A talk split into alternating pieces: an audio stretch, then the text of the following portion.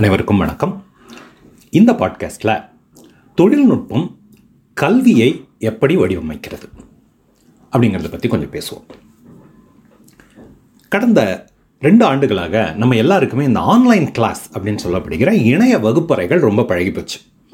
அது பள்ளிக்கூடமாக இருக்கலாம், LKG UKG பிள்ளைங்கள் ஆரம்பித்து கல்லூரிக்கு போகிற இளைஞர்கள் வரைக்கும் பலரும் ஆன்லைன் கிளாஸஸ்க்கு வந்து பழகிட்டாங்க. இப்போது சில வீடுகளில் ஒருத்தர், சில வீடுகளில் ரெண்டு பேர், மூணு பேர் கூட இது போல் இணைய வகுப்பறைகளில் கலந்துக்கிறத பார்க்குறோம். இந்த ரூமில் ஒருத்தர் உட்காந்துருக்கார், அந்த ரூமில் ஒருத்தர் உட்காந்துருக்கார், இங்கே ஒரு கிளாஸ் நடந்துகிட்ருக்கு, அங்கே ஒரு கிளாஸ் நடந்துகிட்ருக்கு. எல்லாரும் அவங்களுடைய செல்ஃபோனையோ லேப்டாப்பையோ பயன்படுத்தி வகுப்பில் கலந்து கொண்டு பாடங்களை கேட்கிறார்கள், சந்தேகம் கேட்குறாங்க. டீச்சர்ஸும் அவங்க வீட்டிலருந்தே வகுப்புகளை நடத்துகிறாங்க, அல்லது பள்ளிக்கு போய் அங்கே ஒரு வீடியோ கேமரா உதவியோட வகுப்புகளை நடத்துகிறாங்க. இப்படி இந்த படிப்பு வந்து நமக்கு கொஞ்சம் கடந்த ரெண்டு வருஷமாக பழகிடுச்சு. ஒரு அஞ்சு வருஷத்துக்கு முன்னாடி கிட்டத்தட்ட ரெண்டு வருஷத்துக்கு குழந்தைங்களோ அல்லது இளைஞர்களோ பள்ளிக்கூடம் கல்லூரிக்கே போகாமல் வகுப்புகள் நடக்கும் அப்படின்னு யாராவது சொல்லியிருந்தால் நம்ம நம்பியிருக்க கூட மாட்டோம்.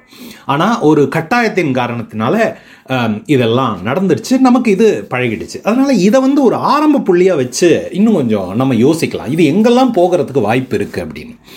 இது வந்து இந்த நடுவில் வந்த இந்த நோய் பரவல் சார்ந்த பிரச்சனை மட்டும் இல்லை, அதுக்கு முன்னாடி இருந்தே தொழில்நுட்பமானது இந்த இணைய வகுப்பு அப்படின்னு சொல்லப்படுகிற இணையத்தின் மூலமாக கற்றுக்கொள்ளுதலுக்கு தயாராகிட்டு தான் இருந்திருக்கு. இது வந்து அதை கொஞ்சம் விரைவுபடுத்தி இருக்கே தவிர இதன் மூலமாக வந்து தொழில்நுட்பம் கல்வித்துறையை இன்னும் செழுமைப்படுத்தும் அப்படின்னு நம்ம நினைக்க வேண்டியதில்லை. இது வந்து அதோட எண்ணிக்கையை முன்ன வந்து ஒரு ஒரு சில ஆயிரம் பேர் படித்து கொண்டிருந்த இடத்துல இப்போ லட்சக்கணக்கான பேர் படிக்கக்கூடிய ஒரு சூழ்நிலையைத்தான் இந்த நோய் பரவல் உண்டாக்கி இருக்கிறதே தவிர இதற்கான விதை வந்து முன்னாடியே ஊன்றப்பட்டு விட்டது. கடந்த பல ஆண்டுகளாக இது வந்து மெதுவாக நடந்து கொண்டிருந்தது, அது இப்போ கொஞ்சம் விரைவாகி இருக்கு, அவ்வளவுதான். இது வந்து பள்ளி கல்லூரிகளுக்கு மட்டுமில்லை, நிறுவனங்கள் கூட தங்களிடம் வேலை பார்க்கிறவர்களுக்கான பயிற்சிகளை இணையம் மூலமாக வழங்க தொடங்கிவிட்டார்கள். இப்போ முன்னெல்லாம் நீங்கள் ஒரு நிறுவனத்தில் சேர்ந்தீங்க அப்படின்னா முதல் ஒரு பத்து நாளோ இருபது நாளோ அல்லது சில இடங்களில் வாரக்கணக்கில் மாதக்கணக்கில் கூட ஒரு உங்களை வந்து ஒரு பயிற்சி வகுப்புக்கு அனுப்புவாங்க. அதுக்குன்னு தனியாக கட்டடங்கள்லாம் கட்டி பயிற்சிகளை சிறப்பாக நடத்துவதற்கான ஏற்பாடுகளை எல்லாம் செஞ்சுருப்பாங்க. அங்கே உங்களை உட்கார வச்சு ஒரு பதினஞ்சு நாள் இருபது நாள் அல்லது அதற்கு மேலே உங்களுக்கு கற்றுக் கொடுத்து உங்களை சிறப்பான பணியாளர்கள் உருவாக்கி அவங்க அவங்களுடைய அலுவலகத்துக்கு அனுப்பி வைப்பாங்க. இப்போ இது வந்து ஒரு நடைமுறை, எல்லா நிறுவனங்களுமே பயிற்சி வகுப்புகளை அங்கங்கே நடத்திக்கிட்டு தான் இருக்கு. ஆனால் இப்போது அந்த பயிற்சிகள் கூட இணையத்துக்கு மாறிவிட்டன. பல நிறுவனங்கள் இணையத்திலேயே புதிதாக சேர்கிற எல்லாருக்கும் பயிற்சி அளிக்கிறார்கள். எட்டு மணி நேரம் பன்னெண்டு மணி நேரத்திலே உரிய பயிற்சிகளை எல்லாம் முடித்துவிட்டு இதற்கு மேல் உங்களுக்கு இங்கே எங்கெல்லாம் வீடியோ இருக்குது இதெல்லாம் போய் பார்த்துக்கோங்க, மற்ற விஷயங்களை எல்லாம் நீங்கள் பயன்படுத்தி கொண்டு நீங்கள் உங்களுடைய வேலைகளை தொடங்குங்கள் அப்படின்னு சொல்லிடுறாங்க. அந்த அளவுக்கு சின்ன குழந்தைகளில் ஆரம்பித்து பெரியவர்கள் பணி பணிக்கு செல்கிறவர்கள் வரைக்கும் எல்லாருமே தங்களுடைய பயிற்சிகளை, தங்களுக்கு தேவையான கற்றலை இணையத்தின் மூலமாக, தொழில்நுட்பத்தின் மூலமாக, தங்கள்கிட்ட இருக்கிற செல்ஃபோனு லேப்டாப் மாதிரியான அந்த கருவிகளை பயன்படுத்தியே எல்லாவற்றையும் செய்து கொள்ள முடியும் அப்படிங்கிற ஒரு சூழ்நிலை இங்கு வந்து கொண்டிருக்கிறது. இதெல்லாம் ஒரு முறையான கல்வி அப்படிங்கும்போது இந்த தனிப்பட்ட கல்வியிலும் இந்த தொழில்நுட்பம் நுழைந்து கொண்டிருக்கிறது. இப்போ எடுத்துக்காட்டாக பார்த்தீங்கன்னா இந்த ஸ்கை கிளாஸஸ், ஜூம் கிளாஸஸ் அப்படி இப்படின்லாம் சொல்கிறாங்க. இப்போது எடுத்துக்காட்டால் என்னுடைய நண்பர் ஒருவர் அவருடைய குழந்தைக்கு தமிழ் கற்றுத்தர வேண்டும் என்று ரொம்ப நாளாக நினைத்து கொண்டிருந்தார். ஆனால் அவர் ஒரு ஆசிரியர் இல்லை, அதனால் முறையாக ஒரு ஆசிரியர்கிட்ட கற்றுக் கொடுக்கணும், என்ன பண்ணலாம் அப்படின்னு ரொம்ப நாளாக யோசிச்சுட்டு இருந்தார். இப்போ இந்த நோய் பரவல் நேரத்தில் நிறைய இந்த ஜூம் வகுப்பு அது இதெல்லாம் வர்றதுனால அவர் வந்து அழகாக ஒரு ஆசிரியரை பிடித்து அவரிடம் ஒரு ஜூம் வகுப்புக்கு ஏற்பாடு செய்து விட்டார். ஒரு வாரத்தில் மூன்று நாளோ நாலு நாளோ ஒரு மணி நேரமோ அரை மணி நேரமோ அந்த குழந்தை ஜூம் மூலமாக தமிழ் பேச எழுத கற்றுக்கொள்கிறது. அது பேசி காட்டுது, அந்த ஆசிரியர் அதை கேட்டுட்டு பதில் சொல்கிறாரு, அது எழுதி அதை வந்து ஃபோட்டோ பிடிச்சி அனுப்புது, அந்த ஆசிரியர் அதை பார்த்துட்டு திருத்தம் சொல்கிறாரு, எல்லாமே வந்து அந்த வகுப்பில் நடந்துடுது. அதே போல் பாட கற்றுக்கிறவங்க இருக்காங்க, இது மூலமாக ஆட கற்றுக்கொள்கிறவர்கள் இருக்கிறார்கள், உடற்பயிற்சி செய்கிறவர்கள் இருக்கிறார்கள், யோகாசனம் கற்றுக்கொள்கிறவர்கள் இருக்கிறார்கள், இப்படி எழுத்து எழுத்து பயிற்சி எப்படி சிறப்பாக எழுதுவது என்று கற்றுக்கொள்கிறவர்கள் இருக்கிறார்கள். இப்படி பலவிதமான தனிப்பட்ட கல்விகளும் கூட தொழில்நுட்பத்தை பயன்படுத்தி நடந்து கொண்டிருக்கின்றன. அப்படின்னா இதுக்கெல்லாம் என்னங்க அர்த்தம்? வருங்காலத்தில் கல்விங்கிறது இணையத்தின் மூலமாக நம்ம ஃபோனை பார்த்து நம்ம கம்ப்யூட்டரை பார்த்து மட்டும்தான் கற்றுப்போமா? நேரில் போய் இப்போ பள்ளிக்கூடங்கிற ஒரு இடம்னா அது வந்து வெறுமனே கற்றுக்கொள்வது மட்டும் இல்லை இல்லையா? நம்ம மற்றவர்களை எல்லாம் பார்க்குறோம், மற்ற குழந்தைகளை பார்க்குறோம், நம்மளை மாதிரி இருக்கிற குழந்தைகளை பார்க்குறோம், நம்மளை மாதிரி இல்லாத குழந்தைகளை பார்க்குறோம். இப்போது வாரன் பஃபெட் வந்து ஒரு பேட்டியில் சொல்லியிருந்தார், நான் வந்து பள்ளிக்கூடத்துக்கு போனதுக்கப்புறம் தான் என்ன மாதிரி இல்லாத குழந்தைகளை பார்த்தேன், அவங்களுடைய வாழ்க்கை என் வாழ்க்கையிலிருந்து பலவிதமாக மாறுபட்டு இருக்கிறது என்பதை தெரிந்து கொண்டேன். அப்போ உலகத்தில் பலவிதமான மனிதர்கள் இருக்கிறார்கள் என்பதை தெரிந்து கொண்டு அவர்களோடு பழகுவதற்கான விதம், சில பேர் கோவப்படுறவங்களா இருப்பாங்க, சில பேர் தன்மையாக பேசுகிறவங்களா இருப்பாங்க, சில பேர் தயங்கி தயங்கி பழகிறவங்களா இருப்பாங்க, ஆண்கள் பெண்கள் பல வயதைச் சேர்ந்தவர்கள், பல சமூக பின்னணியிலிருந்து வருகிறவர்கள், பல்வேறு மொழிகளை பேசுகிறவர்கள், அப்படி இப்படின்னு பலவிதமான மக்களை தெரிந்து கொண்டு அவர்களோடு பழகுகிற ஒரு சமூக கூடமாகவும் இந்த பள்ளி கல்லூரி இருக்கின்றன. அத்துடன் இன்னொரு முக்கியமான விஷயம், இந்த டிரான்ஸ்ஃபர் டிரான்ஸ்ஃபர்மேட்டிவ் ஏஜஸ்ன்னு சொல்லப்படுகிற ஒரு ஒரு குழந்தை வளர்ந்து ஒரு குடிமகனாக ஒரு சமூகத்துக்கு பயனளிக்கக்கூடிய ஒருவராக மாறுகிற இந்த ஆண்டுகள் இந்த பள்ளி கல்லூரியிலே இருக்கின்றன. அப்படி இருக்கும்போது அவர்களுக்கு ஏகப்பட்ட திறன்கள், நேரத்தை எப்படி டைம் மேனேஜ்மெண்ட்னு சொல்லப்படுகிற நேர மேலாண்மை, அதுக்கப்புறம் தீர்மானம் எடுப்பது எப்படி, அழுத்தம் வந்தால் அதை சமாளிப்பது எப்படி, ரொம்ப அழுத்தத்தினால் உடைந்து போய்விடாமல் அதை சமாளிப்பது எப்படி, தோல்விக்கு பழகிக் கொள்வது எப்படி, வெற்றியை சரியாக கையாள்வது எப்படி, தலைகணம் இல்லாமல் இருப்பது எப்படி, இப்படி பல விஷயங்களை பள்ளி நமக்கு நேருக்கு நேராக சொல்லித் தருகிறது.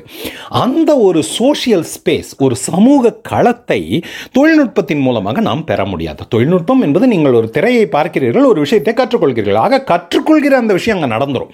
ஆனால் அந்த சோஷியல் ஸ்பேஸ்ன்னு சொல்லப்படுகிற அந்த சமூக இடங்களிலே பள்ளியிலோ கல்லூரியிலோ நீங்கள் போய் படிக்கும்போது அதன் மூலம் உங்களுக்கு கிடைக்கிற அந்த கூடுதல் விஷயங்கள் உங்களுக்கு வந்து ஆன்லைன் கல்வியிலே முழுமையாக கிடைக்காது. ஒரு ஒரு எடுத்துக்காட்டு மூலமாக சொல்லணும்னா, இப்போ ஒரு கேப்சியூல் சாப்பிட்டா போதும், ஒரு ஒரு மருந்து, ஒரு ஒரு மாத்திரை, அதை சாப்பிட்டா போதும் உங்களுக்கு எல்லா பசியும் அடங்கிடும் அப்படின்னு சொன்னால் எல்லாரும் அதை வந்து நூறு இரநூறுன்னு வாங்கி வச்சுக்கிட்டு ஒரு நாளைக்கு மூணு மூணா வாரத்துக்கு இருபத்தொன்று அப்படின்னு நீங்கள் பாட்டுக்கு சாப்பிட்டுக்கிட்டே இருந்தால் உங்களோட பசியெல்லாம் அடங்கி போயிடும் அப்படின்னு ஒன்று இருந்ததுன்னா அது நல்லது தான், பசி அடங்கிடும், சாப்பாட்டை எங்கே வேணால் கொண்டு போகலாம், கொட்டாது, கெட்டு போகாது, அப்படி இப்படின்னு அதில் பல நன்மைகள் உண்டு. ஆனால் அதே சமயத்தில் ஒரு உணவை, அதில் இருக்கிற ஒரு இனிப்பை, அதில் இருக்கிற ஒரு கசப்பை, அதில் இருக்கிற ஒரு துவர்ப்பை ருசித்து ரசித்து சாப்பிட்டு சமைத்தவரை பாராட்டி இந்த குணங்கள் எல்லாம் உங்களுக்கு கிடைக்காம போய்டும் இல்லையா? அதை போல் முழுக்க முழுக்க இணைய கல்வியை மட்டுமே நாம் நம்பி இருக்கும்போது, முழுக்க முழுக்க தொழில்நுட்பம் சார்ந்த கல்வியை மட்டுமே நாம் நம்பி இருக்கும்போது அதனால் இது போன்ற பல இழப்புகள் ஏற்படுகின்றன. அதனால் என்னதான் தொழில்நுட்பத்தின் மூலமாக நமக்கு எல்லா விஷயங்களும் இருந்த இடத்திலிருந்து சுவிட்ச் போட்ட மாதிரி கிடைத்தாலும் நாம் அந்த முழுமையான ஒரு ஒரு மனிதனை முழுமையாக உருவாக்கக்கூடிய ஒரு கல்வியை பெற வேண்டும் என்றால் இந்த சோஷியல் ஸ்பேசஸ் நமக்கு தேவைப்படுகின்றன. அதனால் இந்த பள்ளிகளோ கல்லூரிகளோ இல்லை, முக்கியமாக நான் சொல்லாமல் விட்டு போன ஒரு விஷயம், இந்த விளையாட்டு. நீங்கள் முழுக்க திரையின் முன்னால் உட்கார்ந்து அங்கேயே கற்றுக்கொண்டிருந்தீர்கள் என்றால் உங்களால் எந்த விதத்திலும் அந்த விளையாட்டு, உடற்பயிற்சி, அது போன்ற விஷயங்கள் எல்லாம் விடுபட்டு போயிடும் குழந்தைகளுக்கு. அதுவும் ஒரு முக்கியமான விஷயமாக சேர்த்துக்கணும்.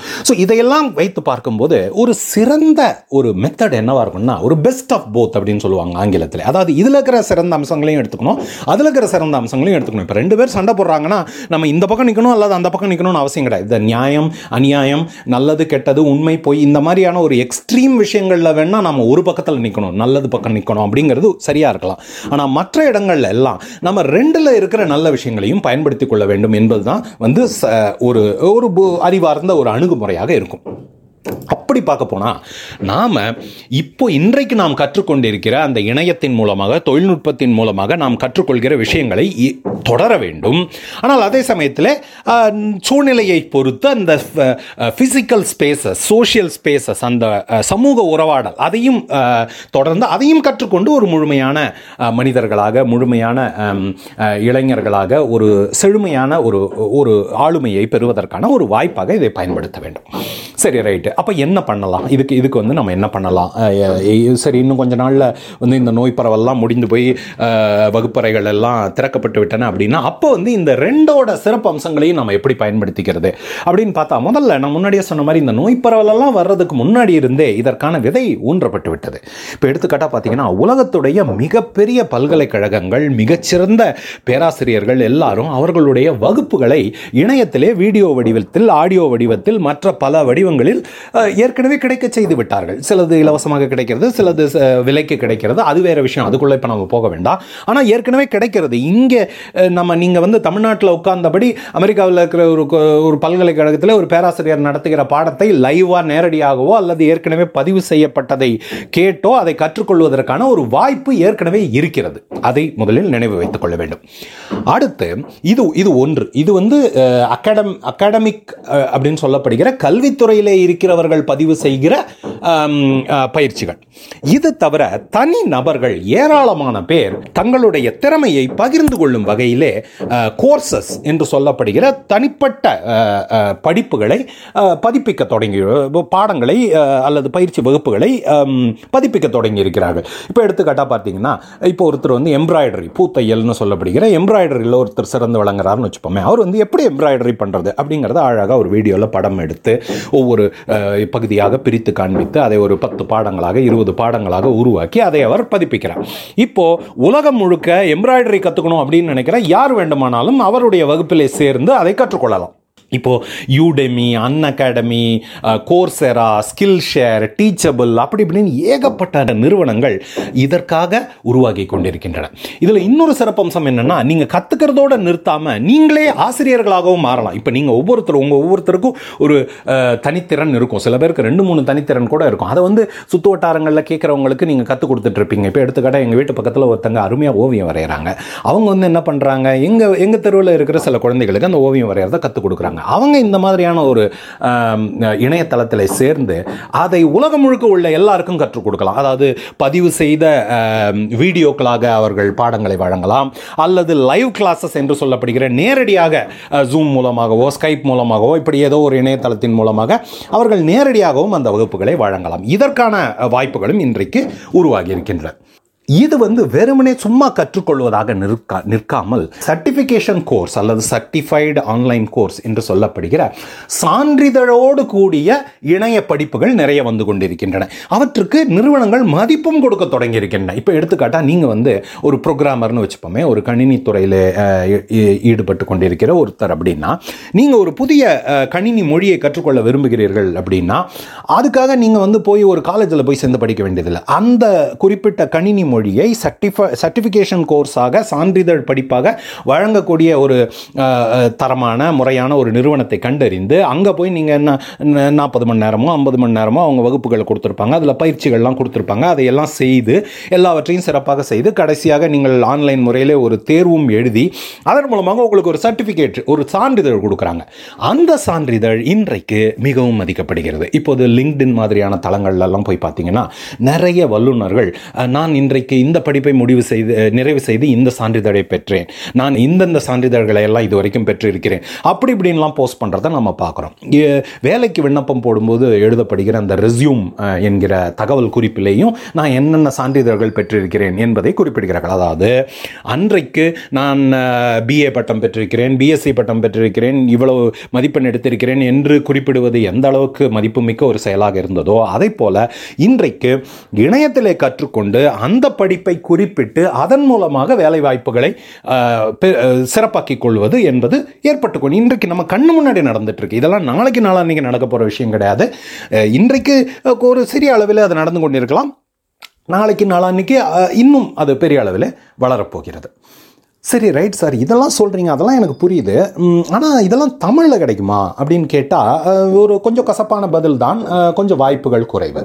தமிழிலே இப்போது ஆங்கிலத்தில் இருக்கிற கோர்சஸ் இது இது போன்ற படிப்பு வாய்ப்புகள் ஒரு லட்சம்னு வச்சுக்கிட்டால் தமிழில் வந்து ஒரு சில நூறு வாய்ப்புகள் தான் இன்றைக்கு இருக்கின்றன. அது அந்த இன்றைக்குங்கிற வார்த்தையை வந்து நீங்கள் அண்டர்லைன் பண்ணி அடிக்கோடிட்டு பார்த்து கொள்ள வேண்டும். ஏன்னா இந்த துறை இப்போது தான் முளைத்திருக்கிற துறை, இப்போ தான் வளர ஆரம்பித்திருக்கிறது. அந்த நேரத்திலே ஆங்கிலம் போல உலகத்தில் அதிக பேரால் பேசப்படுகிற மொழியிலே இந்த படிப்புகள் அதிகமாக வருவது இயல்புதான். தமிழிலே இனிமே தான் அதற்கான பாடங்கள் உருவாக்கப்பட வேண்டும்.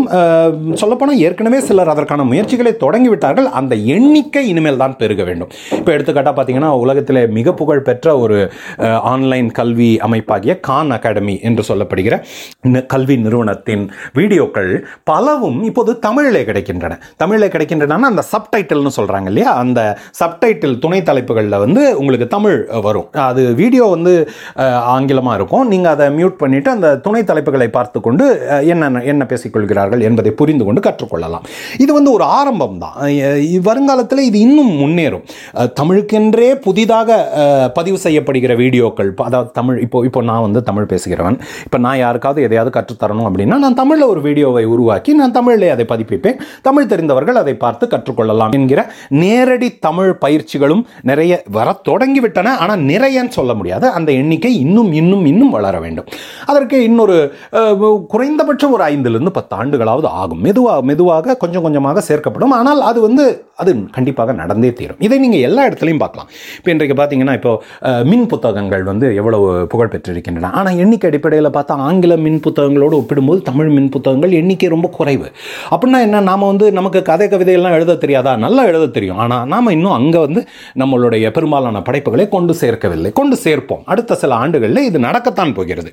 முதல்ல வந்து இந்த சப்டைட்டில் போடுறது அல்லது தொழில்நுட்பத்தை பயன்படுத்தி ஆடியோவையே தமிழாக மாற்றுவது, அது போன்ற விஷயங்கள்லாம் இதெல்லாம் ஆட்டோமேட்டடாக நடந்துடும். ஏன்னா இப்போ எடுத்துக்காட்டால் ஒரு இங்கிலீஷ் வீடியோ இருக்குது, அதை நீங்கள் ஒரு சாஃப்ட்வேர் ப்ரோக்ராமுக்கு கொடுக்குறீங்க, அது ஆட்டோமேட்டிக்காக தமிழ் வீடியோவாக மாறுது. அப்படின்னா ஒரு ஒரு சொடக்கு போடுற நேரத்தில் நீங்கள் ஒரு லட்சம் வீடியோக்களை தமிழுக்கு மாற்றிடலாம். ஆனால் அது தரமானதாக இருக்குமா என்று சொல்ல முடியாது. பிழைகள் இருக்கும், அந்த மொழிபெயர்ப்பிலே பிழைகள் இருக்கும். அதனால் நேரடி தமிழ் வீடியோக்கள் உருவாகும். ஆனால் கொஞ்சம் மெதுவாக தான் அது உருவாகும். நாம் எல்லாமே இதுக்கு பங்களிக்கணும். இப்போ நீங்கள் எல்லாம் உங்களுடைய திறமைகளை தமிழிலே கோர்ஸாக பாடங்களாக உருவாக்கி பதிப்பிக்க ஆரம்பித்தீர்கள் என்றால் நாம தான் அந்த அஞ்சு வருஷம் பத்து வருஷத்தில் மாற்றத்தை உண்டாக்க வேண்டும். இன்னொருத்தர் வந்து எங்கிருந்தோ வந்து குதித்து தமிழ் வீடியோக்கள் எல்லாம் உருவாக்க போகிறது கிடையாது. நம்ம நமக்கு தெரிந்த ஆசிரியர்கள், தமிழ் பேசக்கூடியவர்களிடம் நீங்கள் ஏன் ஒரு தமிழ் பாடத்தை உருவாக்கக்கூடாது? நீங்கள் இப்போ எடுத்துக்காட்டால் அல்ஜிப்ரான்னு வச்சுக்கோங்களேன். அல்ஜிப்ராவில் ஒருத்தர் ரொம்ப பிரமாதமாக கற்றுக் கொடுக்கக்கூடிய ஒரு கணக்கு ஆசிரியர் உங்கள் வீட்டு பக்கத்தில் இருக்காருன்னா நீங்கள் அவர்கிட்ட பேசி நீங்கள் ஏன் அல்ஜிப்ராவை ரொம்ப சிறப்பாக தமிழில் சொல்லிக் கொடுக்கக்கூடிய ஒரு பாடத்தை உருவாக்கக்கூடாது அப்படின்னு சொல்லி நாமளும் இந்த மாற்றத்துக்கு பங்களிக்கலாம். ஆனால் இது நடக்கும், கொஞ்சம் மெதுவாக தான் நடக்கும். இன்றைக்கு ஒரு அடிப்படை ஆங்கிலம் தெரிந்திருந்தால் இந்த புரட்சியை நீங்கள் ஏற்கனவே பயன்படுத்திக் கொள்ளலாம்.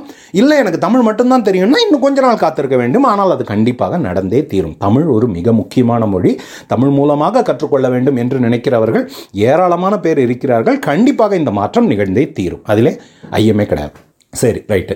இப்போது நிறைவாக தொகுத்து சொல்ல வேண்டும் என்றால் என்ன, எப்படி தொழில்நுட்பம் இந்த கல்வித்துறையை செழுமைப்படுத்துகிறது என்று பார்த்தால் ரெண்டு விஷயங்கள்.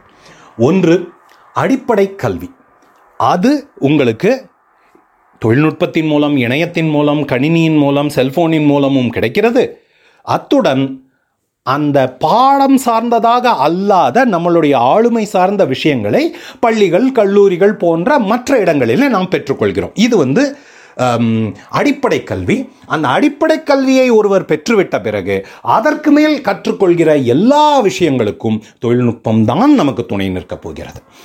அது ஒரு முக்கியமான விஷயம். பள்ளிக்கூடத்திலேயோ கல்லூரியிலோ படித்தது போதும், இனிமேல் நான் எதுவும் படிக்க போகிறதில்லை அப்படின்லாம் இனிமேல் யாரும் இருக்க முடியாது. அவர்களுக்கு இந்த தொழில்நுட்பம் துணை நிற்கிறது. நீங்கள் இன்னொரு காலேஜுக்கு போய் ஒரு பாடத்தை படிக்க வேண்டியதில்லை. இணையத்தை பயன்படுத்தியே நீங்கள் உங்களுக்கு தேவையான, உங்களுடைய முன்னேற்றத்துக்கு தேவையான, உங்களுடைய தொழில் சார்ந்த அல்லது பணி சார்ந்த வளர்ச்சிக்கு தேவையான எல்லா விஷயங்களையும் இணையம் சார்ந்தே கற்றுக்கொள்ளக்கூடிய ஒரு சூழ்நிலை தான் வரப்போகிறது. அது ஒன்று. இன்னொரு ரெண்டாவது விஷயம், மிக மிக முக்கியமான விஷயம், இந்த லைஃப் லாங் லேர்னிங் என்று சொல்லப்படுகிற வாழ்நாள் முழுவதும் ஒரு மாணவராக இருப்பது, வாழ்நாள் முழுவதும் கற்றுக்கொண்டு இருப்பது என்கிற அந்த ஒரு மாற்றத்தை தொழில்நுட்பம் கொண்டு வரப்போகிறது. அப்படின்னா என்னென்னா, முன்னெல்லாம் நம்ம எவ்வளோ இதில் பார்த்துருக்கோம், இந்த காலேஜில் கடைசி நாள் கடைசி எக்ஸாம் எழுதி முடித்தோன்னே எல்லாத்தையும் புத்தகத்தெல்லாம் தூக்கி போட்டுட்டு அவ்வளோதான், இனிமேல் நான் படிக்கவே வேண்டியதில்லை, எக்ஸாமே எழுத வேண்டியதில்லை, எந்த இதுவும் தேவையில்லை அப்படின்னு நினைக்கிற அந்த ஒரு சூழ்நிலை ஒரு காலத்திலே இருந்தது. அது யதார்த்தமாகவும் இருந்தது. பல பேர் கல்லூரிக்கு வெளியிலே படிக்க வேண்டிய ஒரு சூழ்நிலையே அவர்களுக்கு ஏற்படவில்லை. என்றால் அவங்க ஒரு ஒரு ஜாபில், ஒரு வேலையில் போய் சேர்கிறார்கள் என்றால் முழுக்க முழுக்க அடுத்த இருபது முப்பது வருடங்களுக்கு அவர்கள் அதே வேலையிலே தான் இருந்தார்கள். அதனால் கூடுதலாக எதையும் கற்றுக்கொள்ள வேண்டிய ஒரு பெரிய வாய்ப்பு அவர்களுக்கு ஏற்படவில்லை, அப்படி அல்லது தேவை ஏற்படவில்லை. அப்படி ஒன்று ஏற்பட்டாலும் அவங்க நிறுவனமே அவர்களுக்கு ஒரு பயிற்சி கொடுத்து அவர்களை உருவாக்கிவிடும். ஆனால் இன்றைக்கு நிலைமை அப்படி கிடையாது. வேலை அடிக்கடி மாறுகிறார்கள் மக்கள். வேலை மாறுவது, அதாவது நிறுவனம் மாறுவது ஒரு பக்கம், தாங்கள் முன்பு செய்த வேலையோடு சிறிதும் தொடர்பில்லாத வேறொரு வேலைக்கு கூட மாறுகிறார்கள். இப்போ எடுத்துக்காட்டாக என்ன எடுத்துக்கொண்டீர்கள் என்றால், இரண்டு இரண்டரை ஆண்டுகளுக்கு முன்னால் கிட்டத்தட்ட இருபது ஆண்டு அனுபவம் உள்ள ஒரு துறையிலிருந்து துறை துறைன்னு சொல்லக்கூடாது ஒரு சப் சப் அந்த துறையிலே ஒரு உட்பிரிவுன்னு வச்சுக்கோங்களேன். அந்த உட்பிரிவிலிருந்து அதற்கு கொஞ்சம் கூட சம்பந்தம் இல்லாத இன்னொரு உட்பிரிவுக்கு நான் மாறினேன். அப்போது எனக்கு தேவையான எல்லா கற்றுக்கொள்ளலையும் பெற்றுக்கொள்வதற்கு இந்த தொழில்நுட்பம் தான் துணை புரிந்தது. அதுபோல் பலர் ஐந்து வருடங்களுக்கு ஒரு முறை, பத்து வருடங்களுக்கு ஒரு முறை, அல்லது குறைந்தது இருபது வருடங்களுக்கு ஒரு முறையாவது தாங்கள் அதுவரை கற்றுக்கொண்ட எல்லா விஷயத்தையும் மறந்துவிட்டு புதிதாக முற்றிலும் புதிய எல்லா கோட்டையும் அழிச்சிட்டு மறுபடியும் ஆரம்பிங்கிற மாதிரியான ஒரு சூழ்நிலைக்கு அவர்கள் தள்ளப்படுவார்கள். அப்படி தள்ளப்படும் போது இந்த தொழில்நுட்பம் சார்ந்த கற்றல் என்பது அவர்களுக்கு அப்படி உதவும். நாம் எல்லாருமே வாழ்நாள் மாணவர்கள் தான். சொல்லப்போனால் இன்றைய உலகத்தில் ஒருவருடைய வெற்றி தோல்வியை தீர்மானிக்கிற முக்கியமான விஷயம் எது என்றால், அவர்கள் எவ்வளவு விரைவாக தேவையற்ற விஷயங்களை மறந்துவிட்டு எவ்வளவு விரைவாக தேவையான விஷயங்களை கற்றுக்கொள்கிறார்கள் என்பதுதான் அவர்களுடைய வெற்றி தோல்வியை தீர்மானிக்கிற ஒரு விஷயமாக இருக்கப் போகிறது. அந்த விதத்தில் தொழில்நுட்பத்தின் மூலம் கற்றுக்கொள்வது என்பது மிக மிக முக்கியமான, மிக மிக அடிப்படையான, எல்லாருக்கும் மிக மிக தேவையான, எல்லாருக்கும்னா சின்ன குழந்தைகள் ஆரம்பித்து முதியவர்கள், ஓய்வு பெற்றவர்கள் வரை அனைவருக்கும் தேவையான ஒரு விஷயம் தொழில்நுட்பத்தை பயன்படுத்தி கற்றுக்கொள்ளுதல் என்பது. ஆகவே தொழில்நுட்பத்தை கண்டு அச்சம் வேண்டாம். அதற்கு தேவையான அடிப்படை விஷயங்களை கற்றுக்கொண்டு விட்டால் ஒட்டுமொத்த உலகமும் நமக்காக திறந்திருக்கிறது. எதை வேண்டுமானாலும் கற்றுக்கொள்ளலாம் என்பதை புரிந்து கொள்வோம். எப்படி ஒரு பேனாவை பயன்படுத்தி எழுத கற்றுக்கொள்கிறோம், எப்படி ஒரு செல்போனை பயன்படுத்தி ஒருத்தரை அழைத்து பேசுவதற்கு, ஒருத்தருக்கு செய்தி அனுப்புவதற்கு, வாட்ஸ்அப் மெசேஜ் அனுப்புவதற்கு, வாட்ஸ்அப்பில் வீடியோ அனுப்புவதற்கெல்லாம் எப்படி கற்றுக்கிறோமோ அதை போல தொழில்நுட்பத்தை பயன்படுத்தி கல்வி பெற்றுக்கொள்வது எப்படி என்பதையும் கற்றுக்கொள்வோம். அது ஒரு சின்ன சாவியாக செயல்பட்டு ஒரு மிகப்பெரிய செல்வ கிடங்கை நமக்கு திறந்து வைக்கும். நன்றி.